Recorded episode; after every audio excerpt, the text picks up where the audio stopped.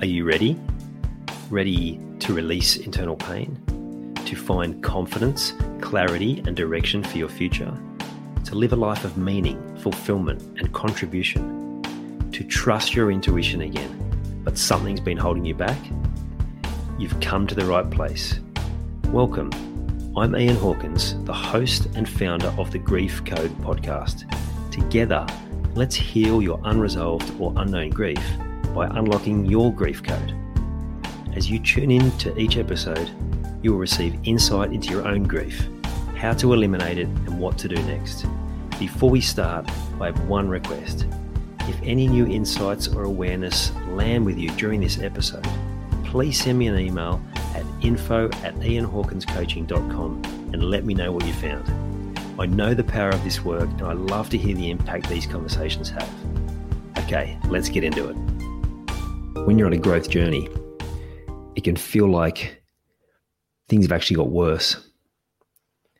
It can leave you questioning whether you've made the right decision to, to change. It can leave you wondering what on earth is going on. Like, what's happening? And think about maybe where you were before and think that maybe that was better. I want to reiterate to you that when you go on a growth journey, the challenges don't disappear. They don't necessarily get smaller. If anything, they get bigger, but you get better at dealing with them. And if something new is presenting, it's because you're ready you're ready to face whatever this new challenge is that's presented. And what if you looked at it a different way? When it feels like everything's falling apart, everything's going to pieces, that you're going backwards.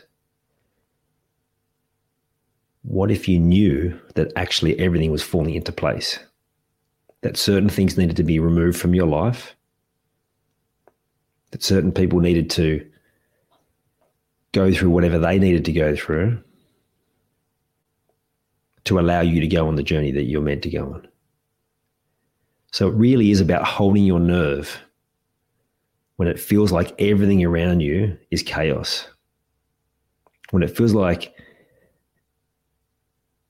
it's that one step forward and then five steps back sort of feeling. But if you stay consistent and you keep doing the work and you keep growing and you keep dealing with the different challenges that come up, keep making peace with the parts of you that keep getting presented, then everything will fall into place. And you have to put a trust in something. You have to put a trust that that is exactly what's happening. Mm-hmm. And being able to hold your nerve through that is what it is going to set you apart from other people. It's going to allow you to navigate situations with calm with certainty, with poise, in a way that others will admire. Because when everything else around you seems like it's chaos and falling apart, and you can just breathe and know that it is working out, it's going to be one of the greatest skills you can ever have.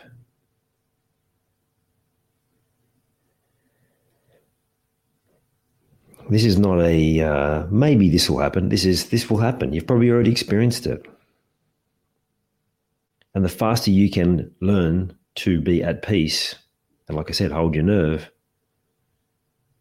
the faster you'll be able to accelerate.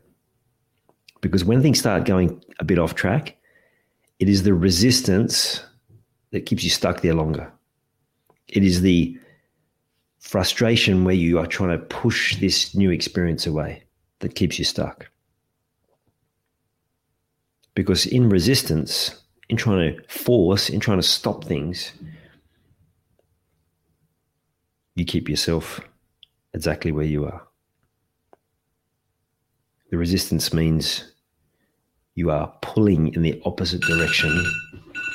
Whoops. I'll continue. An alarm telling me I need to go somewhere. yeah, when you are pulling in the opposite direction with resistance, that it slows things down from falling into place. Now, it's like the tide. You can't stop things from unfolding. So you can either do it kicking and screaming in resistance, in pulling in the other direction, or you can, as uh, I've heard described, you can drop the oars, stop paddling upstream, and let the boat naturally, let the current naturally turn you around and go with it. Deal with every moment that comes up. Avoid looking into the future and creating a whole lot of different stories and ideas of what might happen and just deal with the now, the immediacy of what's going on. It's coming back to presence. Because our human mind is an incredible meaning making machine. Can create so many different stories and projections and imagine all these different scenarios and possibilities that could happen in the future. Generally what happens is none of the ones you imagine happen. It unfolds in a way that you can't possibly have imagined. In a much better way. And that process, like I said, will be much smoother and quicker the more you can relax, hold your nerve, and allow things to play out how they are meant to play out. That doesn't mean you stop taking action, right? Getting into the flow of things doesn't mean stopping taking action. It's just not taking action in a forceful way against the current, but instead taking aligned action. Is this something that I need to do that's going to help me in the present moment to move forward in my next step towards where I'm heading? And if it's not, then it's a distraction. If it's an, or if it's not, it's someone else's agenda.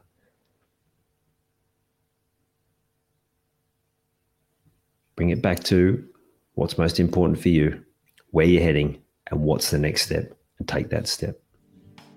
And the next step will present after that. I hope you enjoyed this episode of the Grief Code podcast. Thank you so much for listening. Please share it with a friend or family member that you know would benefit from hearing it too. If you are truly ready to heal your unresolved or unknown grief, let's chat. Email me at info at ianhawkinscoaching.com. You can also stay connected with me by joining the Grief Code community at ianhawkinscoaching.com forward slash the grief code. And remember, so that I can help even more people to heal, please subscribe and leave a review on your favorite podcast platform.